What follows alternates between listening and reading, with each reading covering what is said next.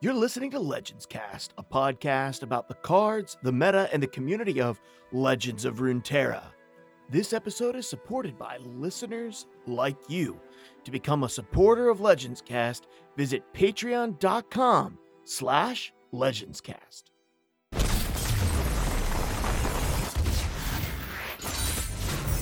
Let's do this. Hello and welcome to Legends Cast, a podcast about the cards, the meta, and the community of the Legends of Runeterra. My name is Mark, and I am one of your hosts from outside of Pittsburgh, PA. I also go by the Lift, and with me this evening is our legendary and ever faithful co-host, Dead Broke Nerd. Dead Broke Nerd, how you doing tonight, man? Doing pretty good. Been loving all of these card reveals and just getting more and more excited every day. I think I like these cards better than the Targon cards we received in the first round of Targon expansion. So I'm just like ready for them to come out so I can I can goof around with them and just have an absolute blast. Yeah, absolutely. There is some really cool cards that uh, we're seeing revealed. And in fact, today we are going to basically jump like right into uh, card reveals because there is so much that we're not actually going to do much in opening banter. Um, we just wanted to make sure that we could get to, I think, the 21 or 22 different cards that have been revealed. But before we jump into that, I do want to go over and say thank you to a few people who have been supporting us or have just started supporting us over at patreon.com. Corey L is one of our new supporters over at patreon.com. Lawson P and Matthew S. Thank you guys so much for your support over at patreon.com slash legendscast. We deeply appreciate the encouragement and all that you do to support the show. Um, if you don't know, we do a giveaway every month out of the out of our Patreon supporters. And lately we've been giving away a Legends Cast hat. Um, and uh, we just did a count of them and we're, we're running out of them. We keep giving Mhm. away. We keep giving them away. I put a couple in the mail today. Uh, to send out to, to folks who had won one. Um, and uh, you can win one by being a Patreon supporter or by participating in our Legends Cast Season 2 League if you're in it. Um, I had my first match today and got handedly beat um, by the Juice, who, who beat me today. Uh, Mm. Yeah, yeah. It was a good couple matches, though.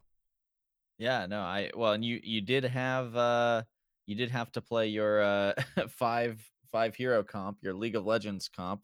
How did that go for you? it didn't it didn't go bad. Uh, I played Freljord first, and honestly, it didn't have anything to do with probably the champions.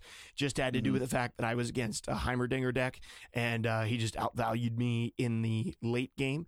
And then I played Shadow Isles, which is basically mono Shadow Isles with a couple of bil- br- bilge champions in it, and uh, I won the first game pretty pretty like strong, like it was really strong. The second game, it just so happened like that thing that happens sometimes in Shadow Isles decks where you have a bunch of stuff that wants to sacrifice things, but nothing that you want to sacrifice. so, so, like, yeah.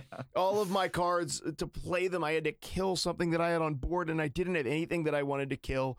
And uh, I was up against what I think is my worst matchup, which was Sedge uh, Ashe, and it's just because they can sort of the the Shadow Isles deck has to get the board, and it loves when your opponent doesn't have three attack minions because it plays a lot of fearsome units, and Sedge Ashe just plays a lot of three attack minions um, in its early game, and then a lot of five attack minions e- coming towards the mid game.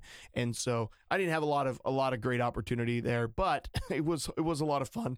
Had a great time playing in my first round of the league. So the first round of Swiss is done this week, um, which is which is really cool, and it was it was a lot of fun. But uh, let's go ahead and jump over and uh, and let's just dive right in to the the twenty some cards that we have to talk about for this episode. Here I go! So, guys, the first thing that we want to do is we want to make sure that we talk about right out of the get go, not the champion, but a new card type that we're getting in this next expansion. So, if you've had your head under the rock or you just don't join Reddit or you're not in our Discord, you might not know this, but there is a brand new card type coming out that is kind of similar to supports from Tessel, enchantments from Magic the Gathering. I don't think they have anything like it in Hearthstone, at least they didn't whenever I was playing. Maybe, maybe maybe they did eventually, but I, I don't think they did. So these new cards are called landmarks. They play out like a creature and take up one of your spots for a creature on the board, but then they have a lasting effect but they do not have a health or an attack. So you can't attack with them. They can't be attacked, and they will do something. Some of them at the beginning of every turn, whatever. And then oftentimes they sort of like have a point in which some of them kind of have a point in which they pop. But uh, we're getting a couple of, I think, like epic level landmarks for the various factions of mm-hmm. of LOR, and then they have said that we're probably going to be getting a lot more sort of more inexpensive, less flashy landmarks as time goes on. Yeah, the landmarks are this is this is so I think anytime somebody sees there's a card expansion and says, "Oh wow, okay, there's some new mechanic, there's some new thing," but let, let's not get it twisted. Landmarks is absolutely massive because it's a new card type. It's not just a mechanic. It's not a Yeah, it's you not know just a, like a game plan. something. It's not a new keyword. I mean, all actually, death touch would be massive for this game. Let's. Oh, I hope that never happens. Uh, it probably will. Uh, but no, landmarks uh, are a completely new type of card that's going to shift how people play. Maybe not right away. I think when anytime you introduce a new type of card, uh, there's typically a hard time getting them in the right space. They're either too strong or they're too weak. Um, and we can talk about how that's going to land. But the bottom line is landmarks are, or how that's going to land. Landmarks are really, they've been divisive uh, in at least in our Discord already. already and it and not from a negativity standpoint i, I really want uh, and not from the standpoint of um this isn't cool we hate this it's everyone's been excited about it but i think everyone's had very different opinions on you know how it's going to play what you know are these things going to be viable you know what are the pros and cons and it's interesting because we have a very i think experience based uh you know opinion on them you and i because we played Tessel which had an extremely close uh parallel in support cards. Yes. um to the point where like i i literally started recording a video comparing the two and like uh you know breaking down some of the similarities some of the differences and stuff and i stopped recording because i said you know what? We're going to cover this in the podcast.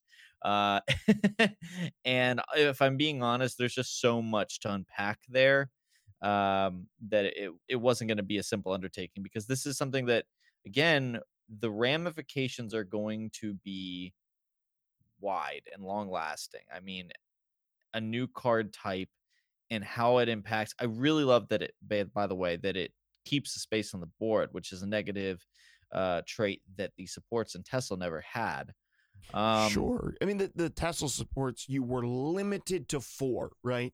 Where Mhm. your board was limited to eight creatures, four on each side. Your you could get two supports on each side of your of your your character or whatever. A total of four supports mhm. could be out at a time in Magic the Gathering. The similarity is enchantments, right? So these are kind of like Yep. Lingering or long lasting, even artifacts to a certain extent. Maybe it's actually a little bit closer to certain, like some of the original artifacts in Magic the Gathering, where they weren't like before uh, some of the sets that came out that like added artifact creatures and artifact lands and all of and artifact equipment like before all of that came out artifacts were kind of like these things that you played that sat off the side of your board. Now these won't sit off the side of the board but in, in magic they sat off the side of the board and they might do something and then your opponent couldn't get rid of them unless they had a way with a destruction spell of some sort to interact with them and that is one of the very important things about landmarks is they've already come out and said that they are going to go back and sort of change the wording on various cards that are already existent in Legends of Runeterra to make them capable of interacting with or destroying landmarks. So I think maybe the quint like the one that people look to and expect is vengeance is 7 mana destroy something will now likely be 7 mana destroy something or destroy an enemy or destroy an enemy landmark. Um, and so there's going Mm. to be some removal in the game that already exists that they're going to be likely going back and switching up or changing a little bit to allow those new things to impact uh, landmarks and potentially get rid of landmarks.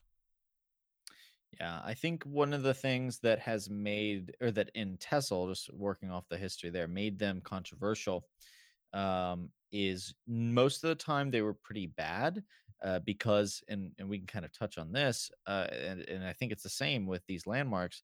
Uh, you don't get a board presence. You don't get a creature that can protect you or deal damage to the opponent or remove dangerous creatures of your opponents. Instead, uh, you have what effectively is delayed value, which is really cool and it's a fun way to play. Um, but it, it definitely, at least in Tesla's experience, kind of created this situation where if an a support didn't see play unless it was very very good um and Mhm. then when it was very very good the strength of the support was the fact that people couldn't touch it unless they had like a handful of support removal cards and those support removal cards uh were had this weird kind of rock paper scissor thing where those guys would not get played unless they doubled as having a different kind of effect because uh if they uh if they only remove supports you weren't going to see enough supports to make it worth running unless it had some other benefit. Um and it created kind of this weird like uh rock paper scissors silver bullet situation um which meant that when supports uh were good it was either that it was always that one support was just so so strong that you you didn't mind the tempo loss and i think i'm thinking of uh like divine fervor which was a five mana support that gives all of your creatures on the board plus one plus one now that's a pretty strong effect and one that i quite frankly will probably end up seeing on a landmark something similar Yeah, I would expect to see something like that over time. i would especially in something like noxus or maybe demacia Mhm. um that really kind of has a you know that warlike nature but um the thing about divine fervor was that it was so good because it buffed a board that was already established as opposed to any sort of kind of controlly uh, or maybe even just sort of defensive supports.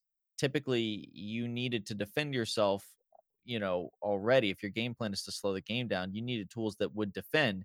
You couldn't often have the time to establish the greed uh, of these slower effects and i think that that's what people are worried about right now but i mean more than that when a effect like when divine fervor was was being played um the strength of divine fervor was just that you know most of the time your opponent isn't going to have support removal or if they do it's only going to be a couple copies in their deck so you can pretty much bet that it at least get a couple turns of value before getting removed um, and that's kind of a, a definitely a concern for the landmarks in this space not that i don't trust riot's design team so far i've been i've been pretty happy with their decision making and their willingness to correct things and scale things forward or backwards but uh, it, it just should be noted that anytime you have a situation where there's only one way to deal with something similar to my complaints about elusive um, that when there's only one way of dealing with something and you have to tune your deck so far in that direction, it tends to limit creativity and also create situations where a wide variety of cards aren't getting played because they're not good enough. Um, and so that's definitely a concern with landmarks. There's definitely going to be, I guarantee you, there's going to be one or two cards that destroy landmarks that will just never see play because they're not viable in enough other matchups, matchups that don't use landmarks Absolutely. But then there's gonna- but then there's going to be that one card that can do something really good. Oh, and it also happens to destroy landmarks. And then that's going to be the card that everyone wants to gang up on. I think that we're actually going to see a lot of cards that do that. Um, you know, well, like here's the thing: like I saw a lot of people. There are some folks who were kind of like, eh, you know, uh, unsure about this and how this will shake up the game. The game is young, so I'll give it that. But uh, you know, Magic the Gathering has had artifacts and enchantments for 20 years, and they're still printing artifacts and enchantments. And if your deck doesn't run artifact and enchantment removal against a deck that wants to use artifacts and enchantments, you can't get rid of them. And so, yeah, that sucks sometimes. Now, in competitive play, Magic the Gathering has sideboarding, and you typically, if you're in a meta where, you know, let's say there's a very strong artifact deck in the meta, um, you might keep three copies of artifact removal in your sideboard so that you can swap them in whenever you go up against an artifact heavy deck. Of course, we don't have that in uh, LOR. Um, but that being said, you know, like one of my favorite decks in Tesla actually was kind of like the support mage um, that ran a ton of supports, right? And that was sort of its strategy. I don't see that being the case here, where you're going to see a whole bunch of landmarks, at least not initially. However, I personally. I don't think like I did. People were like, "Oh, you're not going to be able to touch them, or the removal is going to be bad." I don't know. You know what? That just isn't. I don't know that that if people maybe maybe people have like a a memory of like one or two situations with a bad deck where they were like up, upset with it or something. I I'm not sure, but I think card games have by and large done this in some capacity for a long time. I mean, even if you think of Hearthstone, their version of this was typically kind of weapons, right? Um, they were they would they had limited uses. You would play a weapon, and sometimes an opponent's deck had weapon removal, and they would counter that. Sometimes they wouldn't, but that didn't necessarily make or break the game. It's not like uh, if you had a weapon, if you have an enchantment, if you have a support, or if you have a landmark that you definitively 100% are going to win the game if your opponent can't remove it. Um, it is typically a part of your game plan that your opponent cannot necessarily interfere with, but also in many of those decks, if your opponent could remove it, it didn't necessarily mean that you automatically lost the game either. There were a few Mhm. cases where high risk, high reward, things like Hearthstone, where you had Doomhammer. Um, in I, I would say certain things like Tessel where you would have uh, altars if you could get rid of someone's you know leveled up altar or whatever. Um, but typically you run a couple of copies of a landmark and they're not going to run or maybe won't be able to get into all of their copies of landmark removal. So it sort of depends on how much landmark removal they print and uh, and retcon and how versatile that stuff is right? If there's suddenly every faction has a card that says do this or remove a landmark um, and it's all like relatively inexpensive and very versatile then yeah landmarks are going to be probably trash right? Um, but they're not going to release enough of them at least initially where probably your entire deck is built around them and has no other ability to win the game some of these landmarks are going to be alternate win conditions that's true but it's probably not going to be your only win condition so I think that there's just, uh, you know, every time new cards are spoiled, there's a lot of hype and a lot of thought. Um, I'm not like super jazzed up about them, but I'm also not like, well, they're definitely going to be total garbage or they're going to be completely overpowered because there's not enough interaction with them. Uh, I know people have been all over the map. I'm kind of like, I, I think these will be fine. And I, I, I like the dynamic they'll add to the game, and I hope in the future, if we get enough of them, that we can see a an entirely new style and type of deck Mhm. that comes out of it. That's what I'm excited about. I would be interested in seeing a card in Noxus that instead of uh, uh, destroying a landmark, steals a landmark because they're going and conquering. Oh, that would be cool. I think that'd be a really cool card effect. There, there's Um, so many things that you can do with this, right? Mhm. That is cool. Yeah. You know, a landmark that gives all of your creatures a keyword. Like, what if there was a landmark and all Mhm. of your creatures now have overwhelm? Um, Be cool. you know, oh, it's expensive, but geez, oh man, if they don't, Well, and that- if uh, you if you have a board, it has immediate impact. You play it on the turn, you attack with It's- it. They have to deal with it. You know. It fills that divine fervor kind of idea where the the landmark is not a value producer. It's not a alternate win condition. It is a kind of like a spell would be a permanent spell effect. You know.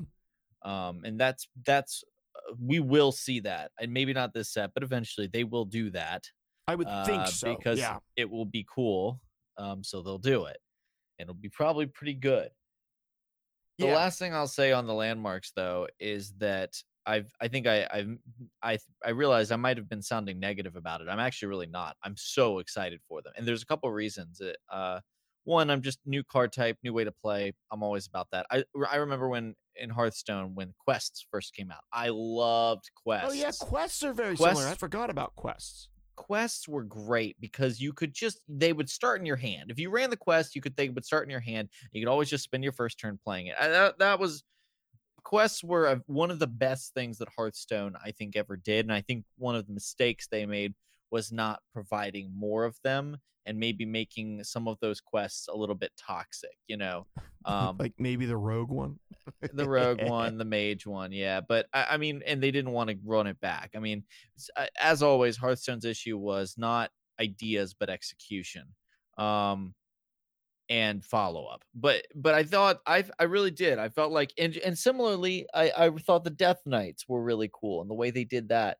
I wouldn't I would not be surprised if we saw a similar uh, Death Knight thing uh eventually where it not modifies not like your face but rather modifies one of your champions or something like that in your deck or in, or on the board you know that'd be kind of neat.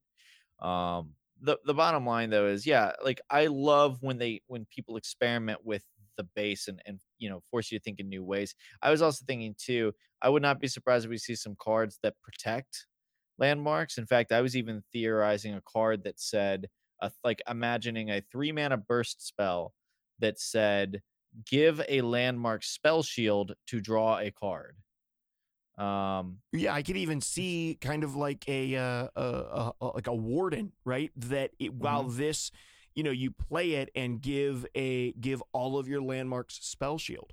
Um, Yeah, or you, you play it and you give a landmark spell shield, right? Because it's this is this warden is protecting it, or a Yeah. creature that says none of your none of your landmarks can be destroyed until while this creature's on the board, right? And- Exactly. and building some protection with creatures for landmarks, I think could be interesting. Well, and I think that'd be a really great way to circumvent the idea of okay, you want to play landmarks, cool.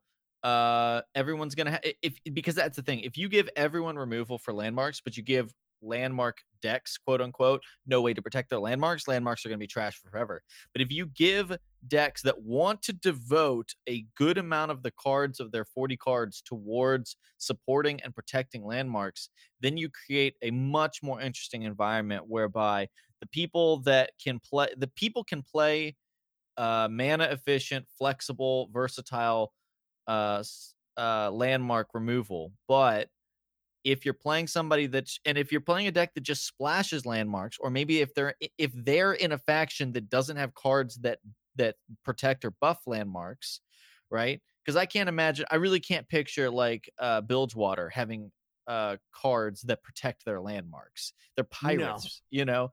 But i can totally see like maybe demacia or uh, targon or ionia you know taking very good care of their landmarks you know and so i can see them having cards that would protect those landmarks and so then if if you were playing a bilgewater deck a bilgewater noxus deck and you want to splash a landmark in uh, let's say it's a noxus landmark that gives everything overwhelm because i thought that was a cool idea um, well you can splash it in there but then that other person's versatile support removal can just blow it up very efficiently. But if you want to play that noxus support card and you want to devote more of your game plan you know towards protecting that and you go and splash targon or ionia or whatever and get the things that you know stop you from targeting it or give it spell shield or whatever uh, or or bounce it back to your hand you know when it gets targeted or something so you don't lose the card whatever it is um, that creates a much more interesting much more dynamic deck building environment uh, if you have if you not only have ways to kill it but you also have ways to protect it so i'm really hoping to see something like that Yeah, and we've only seen uh, half the cards for this set, and we have another set coming in December that is in the same season. So you know, we I don't know if it's in the same season, but it's in the same string of sets, right? Yeah, yeah. So we could definitely see a lot of stuff that co- that go along with landmarks in this. But let's go through them. Let's go through them because there have been a Mhm. handful. I think one for Four. four. Okay, yeah, and they're all for Yep. different factions that have come out. So the first one that came out was the Vaults of Helia, um, which is a five mana landmark for Shadow Isles. It says round start. Kill your most expensive ally to summon an ally from your deck that costs one more. So kill your most expensive ally to summon an ally from your deck that costs one more. And this, I think, then would get its summon effect, right? Like, let's say. Uh, Mhm. I like if if you summon the four mana three three that sacks a creature to resummon a version of it, right? Um, Mhm. If if Helia summoned that out, you would get to choose another creature to then sack and resummon as well. Um, because is is that how it works or is it play? I can never remember if it's summon or play. It is Um, summon. Uh, the play effect play effects only go off when they come from your hand. So they're two different things. So, for instance, Rekindler says when I'm summoned, Okay, right? sure, sure. Whereas Rhasa, the Sunderer, which everyone wishes could be used with Vaults of Helia, Rhasa says play, kill the two weakest enemies if an ally died this round. So, um, you know, Rhasa, Spectral Maiden, Commander Ladros, these things won't be very good here. But Rekindler and I actually think Soul Gorger might might be pretty decent in this. Um, I'm just looking at things that when uh that have Sure. uh, summon effects. Scribe of Sorrows when I'm summoned, create a copy. Uh, but then I think you can definitely go the last breath route too. You've got things that when they die, you get cool effects. So I mean, there there's a lot to kind of And keep in mind, like the first initial thought to this is like, oh, round. I play this. I, I sacks a two drop. I get a three drop. Sacks a three drop. I get a four drop. Sacks a four drop. But it doesn't naturally build like that. So if you No. sacked a three drop, got a four drop, sacked a four drop, got a five drop, and they killed your five drop, and next round you only have a one drop, it's going to sack your one drop and summon a two drop. So it's not going to naturally build up. Um, like um, I'm trying like alter, Well, alter, Alter- did in, Well, in Alter forced you to start at one.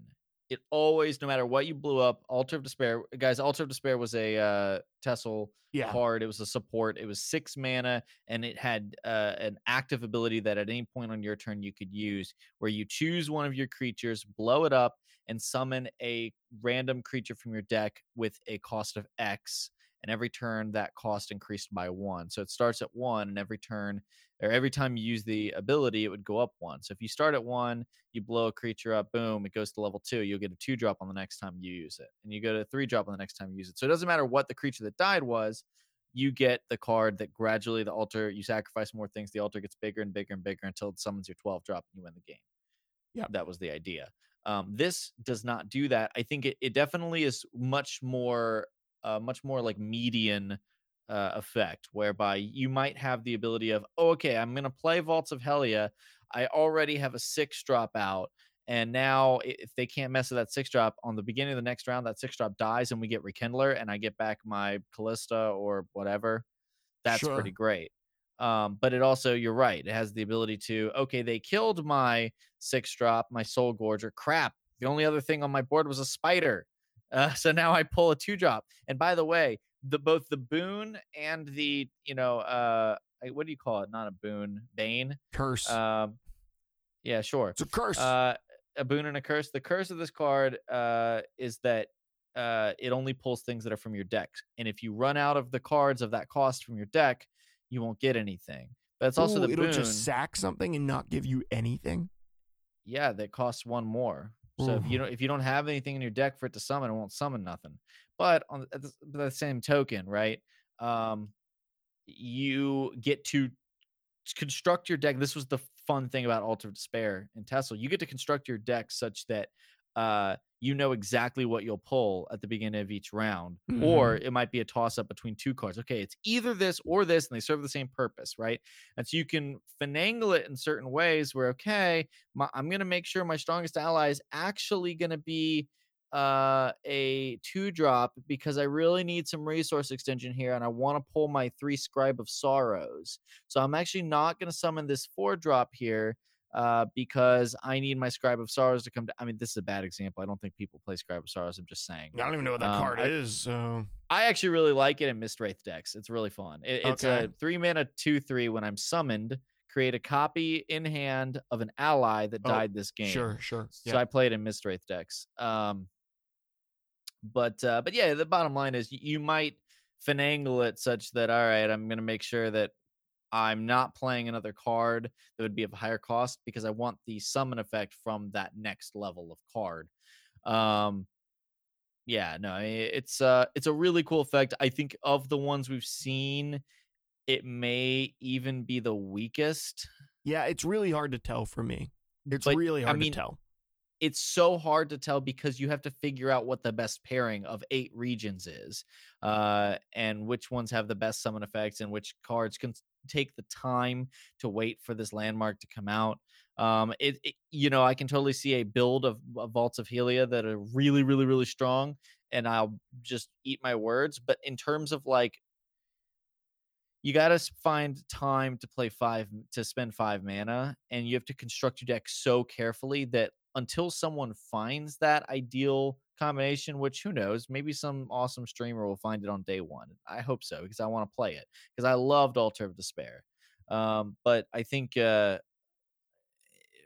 it, it- it's going to be a you know what it is it's not that it's the weakest card it's it's going to be the hardest card to implement well I agree. both in terms of deck building and in terms of playing playing this a vaults of helia deck is going to be hard Yeah, yeah. Uh, But it's cool because this is the first type of card that's come out that you're like every other time you've been like, oh yeah, this is a Hecarim deck or this is a Nautilus deck or the you know this uh, you could you could say this is a Vaults deck, right?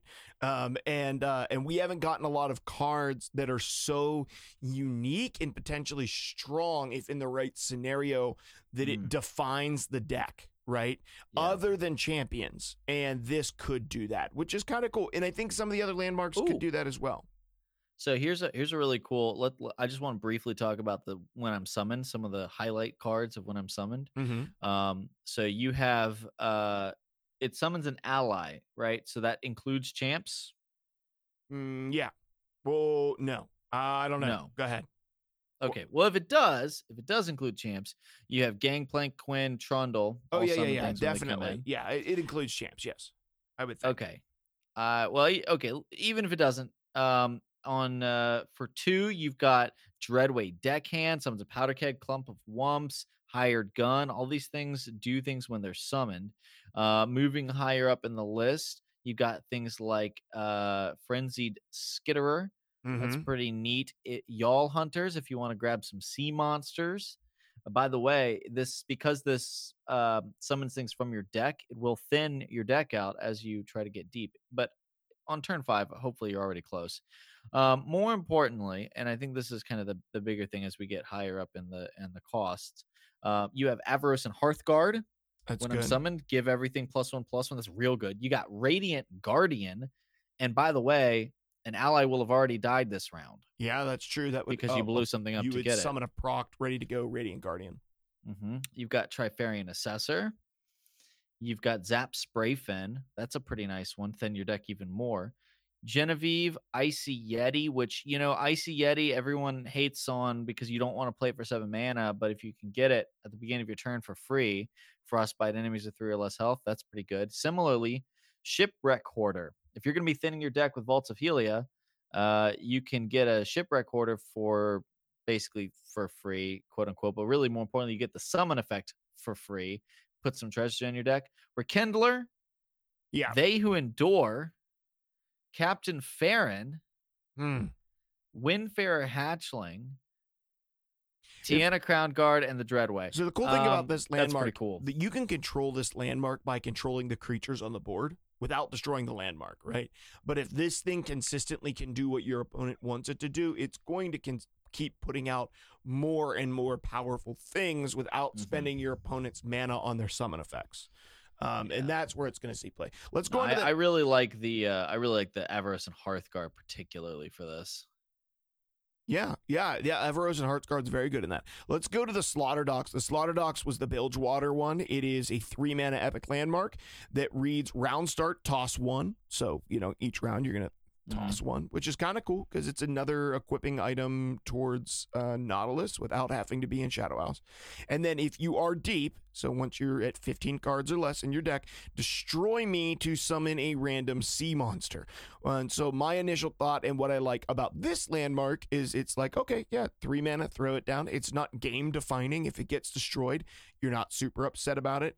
Typically, if you're playing deep, you don't have, uh, you know, you have room on your board anyway. You're not filling your board. So the question is, can you on turn? This is, I think, some redundancy to work towards deep.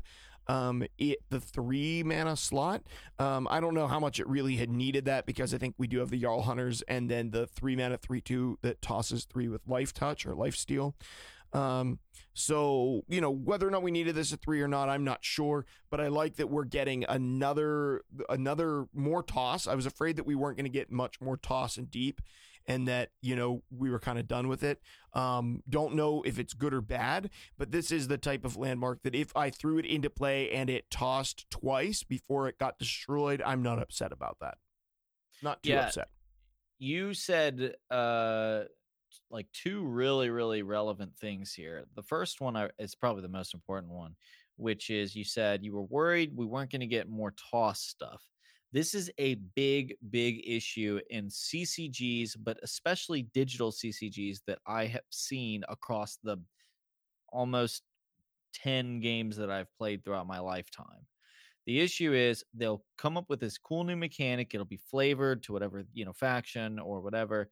They'll drop it. It'll be neat. It'll be decent, not quite there, or maybe it is good. Um, and they'll never revisit it again. Hearthstone was a major culprit of this one. TESL was pretty bad about it too, especially when it came to like the wax wane effects.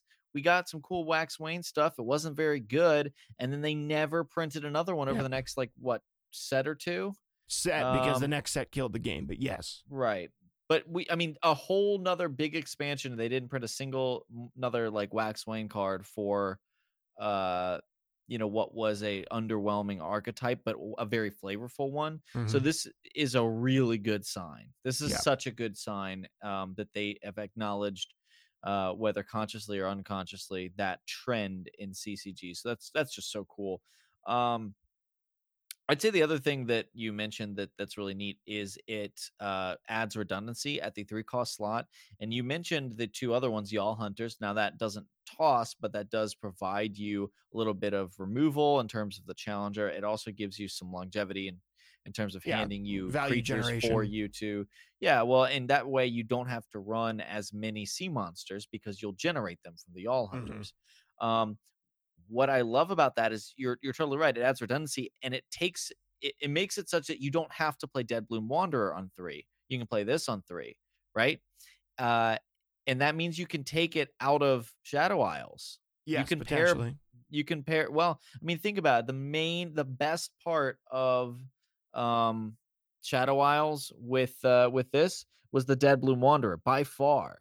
With uh, with Sea oh, Monsters. oh yes. Water Oh yes. nothing nothing else in sea monsters uh was really that important you know besides uh Deadbloom i mean you don't really need to run the big ginormous nine or eight drop or whatever it is um what is it the terror one Mm-hmm, mm-hmm. Yeah, yeah. You don't yeah, really- the the, the one's like a ship. yeah that's also a monster yeah you don't need to run that uh, because you could you can generate off of Jaull Hunters and to be quite frank once you get nautilus leveled and you put some other things in there like you're fine. You i never felt i still don't really feel like you need to run it with Maokai. um i like it's okay but Maokai himself seems pretty underwhelming to me and quite frankly you should be able to win off the back of nautilus. Um so it, but it really felt that the Deadbloom Wanderer you you almost had to run it um, and there wasn't a good alternative. And so now, if the if the Bilgewater toss mechanic is a little bit more self sustaining, um, that means you can go and experiment with other factions and and see where it can take you. Maybe you know some different types of control tools to hang in there a little bit longer. Um, but I, but I really want to point out one other thing. Uh, You know, it, does the Slaughter Docks remind you of a support from uh, from TESL? Mm, well, what was the one? Oh yeah, the the uh, East March would summon two East March Crusaders once you broke a rune, right? And it Uh, well, other that- supports that's- cost one that's a- less.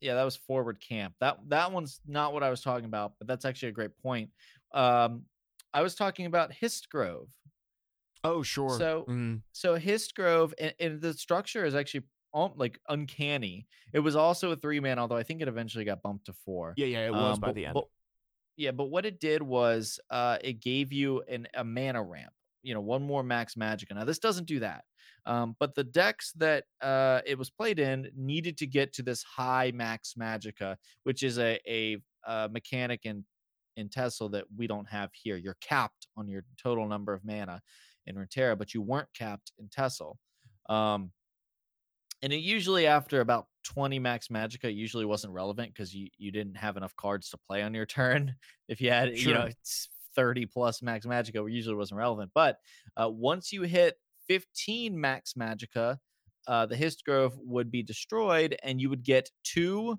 uh, actually, I think they were sea monsters. Now that I'm thinking about it, They're like giant Leviathan, swamp leviathans, Yeah, swamp leviathans. yeah, swamp leviathans. Uh, it one in each lane, right? Um, and it basically the Hist Grove accelerated your progression towards your max magica that you needed, and then of course once you got there, it gave you a payoff. That is literally exactly what this does, except instead of max magica, you're trying to thin your deck. You're trying to toss your deck to get deep, and this says here, I'm going to help you get there. And once you get there, you don't need me anymore. You don't need me to toss anything anymore. Instead, I'm going to give you some really cool value. Now, granted, you're summoning a random sea monster. So you could low roll and get the four mana one, but that's still a 7 7 at worst Yeah, for sure. a card that you played several turns ago. Also, you can still play this later on. And uh, if you're already deep and you draw this card, this is a big weakness I think Deep has. There's a lot of cards that you will use to help you get deep, And then um, they that have no become use. worthless. Mhm. Right. You can play this, and on the next round start, you'll get a random sea monster for three mana. That's pretty good. Yeah, yeah, that's not bad. Yeah, I like this card. I'm going to try this out. I think that uh, the Slaughter Docks is uh it might be my favorite of the landmarks. I like it. Um this next one is is what who who's the guy who wants to play uh Big Dragons? Is that Timmy? Yeah, Timmy. Okay, this is Timmy. The Howling Abyss is Timmy. Seven mana Freljord, epic uh, landmark, round start. Create a random level two champion that's not in your hand, deck, or play.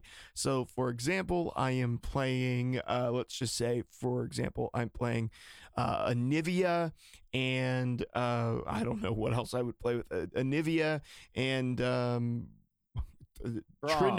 A Braum Anivia. I'm, that, that's a great example. I was just blanking on every single champion's name. Braum Anivia. I'm playing Braum Anivia, and then I put Howling Abyss down. My next turn, it's going to give me a leveled up Jinx, but it will not give me a Braum or Anivia. So I play my leveled up Jinx, which by the way would be sick. Um, and then because it's going to draw me two cards next turn, and next turn, uh, it's going to create in my hand a level two Ashe because it can create something in Freljord as long as it's not Braum or Anivia. And I play my level two Ashe. Now Jinx, Ashe, Braum, and Anivia are off the board until one of them get until you know Braum or until uh, Jinx or Mhm. Ashe get killed. It's going to give me a level two Nocturne. So it's Well, consistently I- putting cards in hand. It's interesting. I, uh, I mean, yes, all of that structurally is correct. I don't think you can get things from other factions because I, th- I think I, I feel like I remember create by default only pulls really? things from your yeah from your faction. So I, I, I feel like I remember that.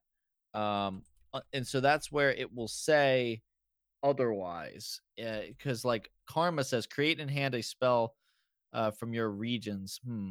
But then there's one down there that says See, I thought that Uh, create literally could not typically. I thought the only thing about it was Hmm. it could not create a champion, right? That if it if Maybe it said what it create, if it said create, it would create.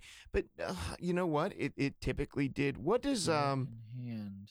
You know I that's a it that's hard. A lot of the create I might cards, be confusing this with something else. I know Mythgard. I'm pretty sure Mythgard was like that, where if it would if it would try to make something, it would only give you something from your from that faction unless it said otherwise. So I might be getting my card games mixed up here because this isn't a thing that Well, comes up very often. Yeah, it does make a big difference though, because if you're creating something at random in your hand, um, and that thing has to be within your factions, uh, you know, it does. Uh, see, the thing that, that that catches me is because there are cards that say create from your region tells me that it can create stuff outside of your region unless it specifies. Um, uh, that's my initial thought. Um, because a lot of the stuff that it says create has some sort of restriction on it, right? So Crimson Yeah. Curator creates a Crimson creature. Um, a lot of the stuff that creates creates a very specific thing. You know what? No, Flash of Brilliance says create in hand a six cost spell. Oh, it's also from your regions, and then refill your spell mana. But uh, did it originally be able to create outside your regions? That one's another one that says you know inside your region. It's a great question. I'm it's a great wondering if it's yeah. I just wonder if it's like a, this is a clarity thing, which they've done a lot of. you know, trying to be extra clear on stuff. Mm-hmm. Uh, I I I don't know. I'm I could be completely wrong, so we'll just we'll just move on with the discussion. Yeah, I mean, eminent Uh, eminent benefic- beneficiary is creates an epic card from your regions. Laurent uh, Cavalier creates a challenger from your regions. You tell me what you think about it. I'm going to keep looking through and see if I can if I can make heads or tails of that. Well, we also know that they often uh, will, like for the last couple sets, that they've put cards out and then later come in and clarified things. yeah, that's true. Um, that's a pretty big thing that they haven't really cleaned up on their side. So I don't know. Um, I've just noticed like create seems to always be specific things. Okay. In fact, I feel like I haven't seen create ever be just in general. It'll say it'll tell you what it's what pool it's creating from. okay, so Usually, You can create from outside of region. So uh, this is the only one that does it, to my knowledge, and it is the Involvis Vox, which is the six mana five six Fury Dragon from Targon That says Mhm. when you play an ally with, or when an ally with Fury kills an enemy for the first time each round, create a random dragon follower in hand, and if you are not now that's a great question though, because I don't know if I've ever seen one that Well- wasn't playing Demacia. Well, and dragon is a is the modifier there. So what I'm saying is that like I feel like this. Well, in this, champion is the modifier. cha- I guess Level that's two champion is the modifier. if if I'm being honest, I feel hard like this know. card is I feel like this card is worse if it could pull from the entire champion pool. I think this card would be I think this card would be better if you can basically construct your deck in in such a way that you know the pool of champs you're pulling from is only like what four or five, you know, champs from each Mhm. faction. Um, or even, you know, I saw someone theory crafting. I didn't completely follow the conversation because this is not the kind of card that typically interests me. Um, I don't love super super grindy control. I like control that has a usually a combo finisher or just some sort of like big board based finishing plan. I don't like just endless resource generation. Uh, and that's kind of what this is.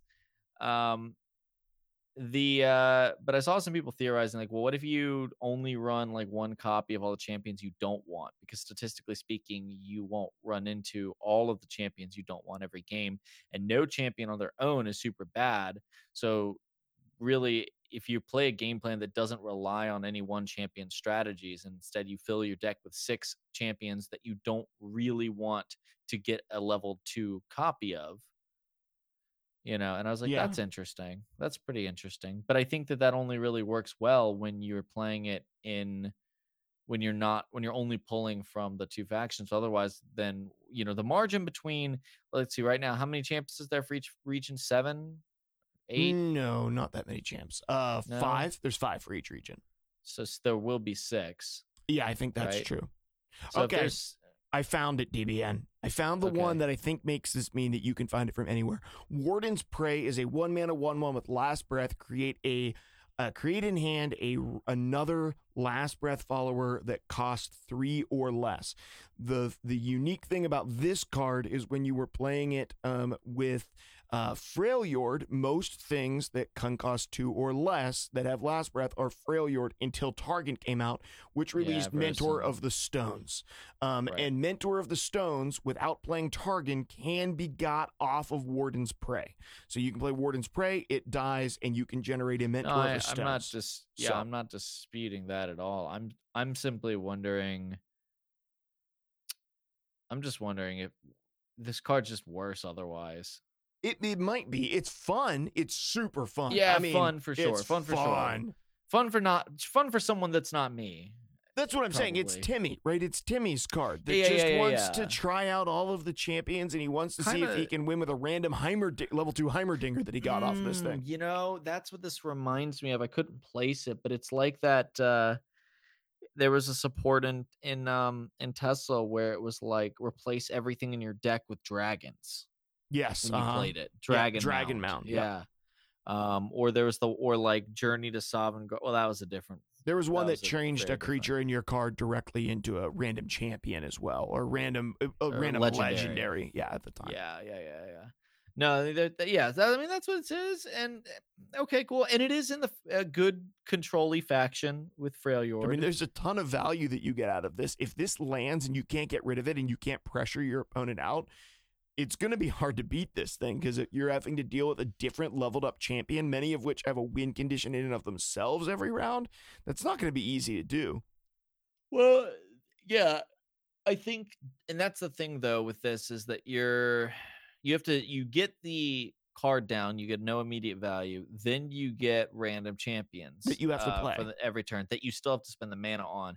And by the way, you could get yeah, it's true, you could get a leveled up Sejuani or a leveled up Swain or a leveled up Twisted Fate, right? But you just as likely could get a leveled up um Fizz or a leveled up Teemo With Teemo, and if you aren't putting puff caps in their deck, by the way, Teemo's leveled up forms as double the amount of poison puff caps in the enemy deck. If there aren't so any, he is now a one mana 2 2 with elusive, and that's it. Right. That's an Um, interesting interaction. You get a leveled up Fiora, which I guess you still have to kill four things at that point, but still. Yeah, eh, well, I mean that's actually at uh, by the time you're at turn seven, a leveled up Fiora is kind of bad, Yes. um, because the things that you're attacking probably will kill it. Um, my point is, is only that like uh, compare that to War Mother's Call, right? Which instantly does give you now War Mother's Call can be denied, you know, but the Howling Abyss can be blown up with a obliterate effect or whatever. Yeah, it a lot of you know whatever things. ends up right it- some things will blow up landmarks just as easily as spells will get denied and and by the way only one faction has deny um you know Mhm. so i i would almost rather play war mother's call than this it's still big things still fun but you know you have a little more control over what you're getting and you get something right away and it can't be destroyed once it goes off that first time as opposed to howling abyss and so i'm almost like looking at it like there's so many other like late game options for failure that are just going to strictly be better that this is going to be a yeah a fun card but i would have almost rather seen it in like a faction that doesn't typically play control just so they can have this like dream control deck that runs this as a win win condition You're going to see uh, streamers play Howling Abyss decks. You're going to see YouTubers, you know, Yeah. put up Howling Abyss decks. It's a fun card. It's not a good card. There's better it's options. gonna it's gonna make for some really cool highlight reel moments though mm-hmm. Let's go on to the last landmark that we've had so far, Star Spring. This is the Targon landmark. It's interesting. It's a two mana epic landmark. Round end, heal damage allies one. So everything that you have on the board that's damaged is going to heal one. And then once I've seen you heal 22 plus damage from allies, win the game. Win the game. DBN, I want your first thoughts on this because I'm I'm interested to know what you think about this card. I really hate uh cards that say win the game. Me too. Just I really don't like them. But I think I would play this card just for its round end effect. Sure. Like I, I would play this. Would you feel guilty if you won the game off of it then? Because your opponent couldn't get rid of it. Uh, I mean, twenty-two healing twenty-two plus damage on allies, not just not your nexus on allies. It's kind of hard. Uh, and I'm pretty sure the way it's coded is going to be. It has to be injured and then healed, as opposed to like overhealing. I'm pretty sure over overhealing won't count. Yeah, no, I think Um, it's gonna only heal for the amount that it But dude, can. But dude, it's only two mana. It's only two mana. Healing's relevant. How many times like people are forced to block or like you get your value tra- like this makes value trading so strong. Like I I'm not saying this is going to be busted or anything like that, but I'm just saying like I've been wanting there to be good healing based decks, like creature healing based decks, kind of like uh heal priest and stuff in Hearthstone Mm-hmm. um and i always loved those lists and so i'm just i'm really uh um you remember like the injured blade master was like weirdly a priest staple for such a long time Oh yeah, yeah, yeah, for sure. Mhm. yeah i i really liked that i liked priest i liked before priest before it was just play a bunch of spells and basically be a mage that was a priest i liked when priest was you play creatures with big butts and then heal those butts you know heal those butts right up like that's what i want to play that's what i want to mess around with by the way guess what um like crimson curator crimson aristocrat my, my crimson boys are gonna love having a star spring down Well, and we just saw Um, we just saw a bunch of Targon cards that are gonna go with the new champion as well. That definitely want to play into that Targon healing stuff because a bunch of them deal damage to Yeah. themselves when they hit the board. Well, and uh, some Bilgewater stuff that that would work really great when you have a Star Oh, Spring out. which one did I just say? Which faction did I just say? you said? Did I say Targon? I meant Bilgewater. Uh, I meant well, you were right though. Targon can use healing too. well, yeah, Targon Targon can, but I went Bilgewater. There's a couple of new things for Bilgewater that's coming out that make that very yeah, good. yeah, yeah, for sure. So, I Star Spring gets a thumbs up for me. I think it's I think Slaughter Slaughterdox is still my favorite, uh, but I, I like Star Spring a lot, and I, I know I'm going to be playing Star Spring. Whereas I think Howling Abyss kind of loses me. Uh, the the other three, every every landmark so far except for Howling Abyss gets big old thumbs ups from me. Yeah, I like uh, Howling Abyss probably the least for competitive play. I like it the most for like total mimi ridiculous. I'm definitely making a Howling Abyss deck, right? Oh, see that's that's like- the Vaults of Helia for me. I don't think Vaults of Helia is uh, is going to be like super super strong, but golly, is it going to be cool? I think there's going to be a point where Vaults of Helia is really good. Um, I just I've seen cards like that in other games in in in, both you know Magic and TESL. I've seen cards like this. This one is a little bit more restrictive because you have a lot less control over what happens. I think, but I've seen those cards become viable and competitive before. I expect that one at one point or another, maybe not for long, but at one point or another to become pretty viable. I could be wrong about that. Maybe the restrictions are too much on it. But I think that Starspring and Slaughter Docks are probably the two best ones just because they're like, they do something that's like, I really want to get, like, I don't like what it's doing, right? It's furthering my opponent's game plan. But I also don't really want to waste resources getting rid of That's it it. because it's not That doing enough.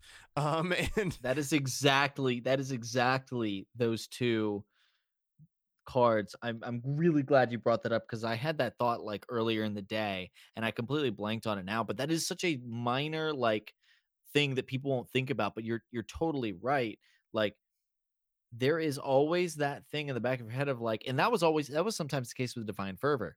If you had like a Divine Fervor being that five mana support that came down gave everything plus one plus one, if you're like controlling the board and you're sitting there like, oh, my opponent only has like three units out. Right now, they're only getting a little buff. Maybe I don't blow it up now. yeah, maybe I don't resources that way. use resources. I get rid of stuff on the board instead. And then the longer you leave it around, the more value it's generating. And eventually, you're like, I should have killed that divine fervor when I had the chance. mm-hmm. Mm-hmm. Yeah, Yeah, there's a lot of stuff like that that have been, you know, enchantments or type of cards like that, and other other things where you're like, "Ah, I do want to remove, you know, I want to use my removal on that because it's annoying and it's furthering their game plan and they're getting Well- value out of it. But how much value am I losing by spending my turn removing and that's it that? too. There is there is there's a lot of times in uh, uh, Legend of the Five Rings, and I've talked about this at length with Gibbles and Bits, and we kind of look at those cards now often when we're looking at new cards from this perspective of how much of this card is a bait. This- like there are cards that I that we will put in our deck because it makes the opponent try to remove them in cost inefficient ways it's a it's an effect that is strong enough or or just present often enough that the opponent gets frustrated with it Mhm. and feels that they have to do something about it but if that card was not difficult for you to use that card wasn't expensive for you to put out onto the board you're winning just simply by the fact that you're baiting your opponent to use their removal on something that you don't actually care if it dies or not and I think Starspring especially is that situation where and here's the other thing about Starspring, um it heals your creatures, which is something you never want to put in your deck.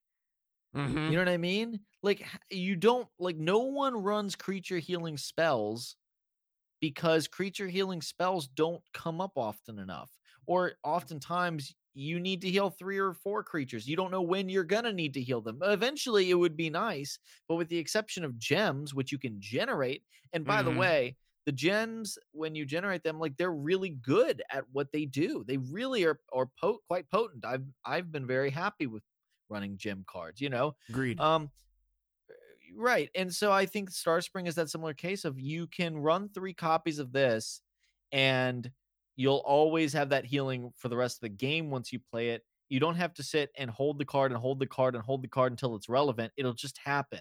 And yeah, it's not going to be like a big heal three, but it'll give you that healing effect over the course of the game while it's out, and you won't have to worry about using it at the right time or letting it sit dead in your hand. Sure.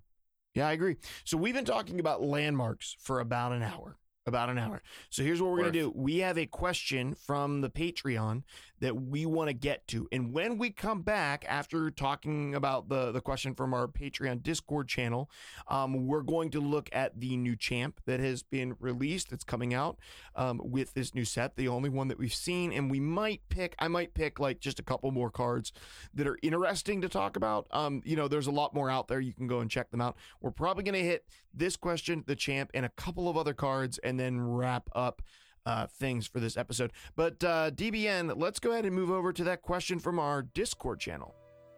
Time for the main event. Yeah. So, what we talked about last week is we want to start doing a little bit more for our Patreon supporters. And one of the things that we have offered is a special Patreon channel in our Discord where you can post, uh, well, you can just directly ask us questions and we'll chat with you and whatnot. Uh, but more importantly, you can post questions that we will pick one every week uh, to answer on the podcast. Uh, so we had uh, two really good questions submitted this week, and we picked the one that we felt wouldn't would take the least amount of time uh, because we have a lot to cover. And as you can see, we've already rambled for probably too long on landmarks.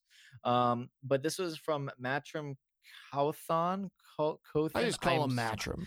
we're just gonna call you Matrim, and we love you. Thanks, thanks for being in the Discord. Very active uh, member of our community.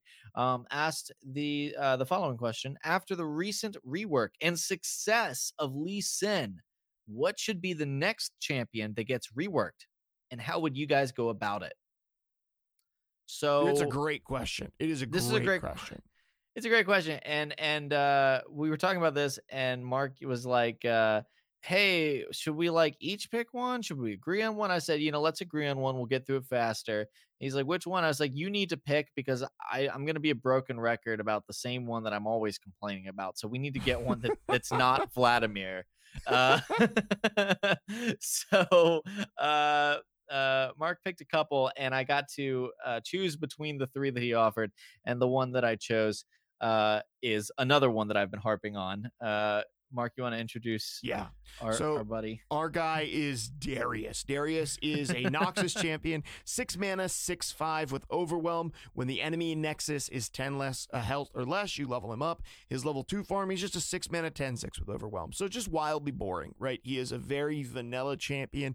Was good for the introduction of the game, but I personally think is not good for the game as it stands right now and could desperately need a rework. I'm going to tell you about my rework first. So the Darius is the one that we chose together. Here's my rework, and it's based off of some of the stuff that Darius does in LOL. So in League of Legends, Darius was one of my favorite people. So Darius has the ability to spin in a circle, and everyone he hits with his axe when he spins, he bleeds them. Then he has the ability to get you with kind of a hook and yank you in. Um, and uh, so there's one other one, which I can't even remember what his other ability is, but that's the flashy one, right? He hooks you in and gets you close. And then, of course, his, his ultimate is the slam dunk, where he jumps up and he smashes down, decimating your life. And he does more damage for like each bleed effect that he has on you from his various abilities or however many times he's hit you. Anyway, he can deal stacking more damage. I'll be honest, I'm sure Darius has had some reworks done since I played LOL like years ago, but that's how I remember. So here's my new version of Darius that I think would be cool. So my version of Darius, in mine, he is a five mana five four instead of a six mana six five. He is a five mana five four that has Challenger instead of Overwhelm, and whenever he challenges a creature that is damaged, he gets first strike. So if you challenge a a normal creature, he's a five mana six five with challenger. If you challenge a damaged creature, he becomes a five mana six five with challenger. And is it quick strike? It's quick strike Quick over attack. first. Quick attack. Quick attack with quick attack, which means he strikes before the opponent does. We already know from Diana that when you can combine those two things, it's very, very strong because you're picking who's defending you. And then on top of that, you're striking them first. So not only you picking, but you're picking someone that you feel like you can kill, with your attack so they don't get the opportunity to attack you back.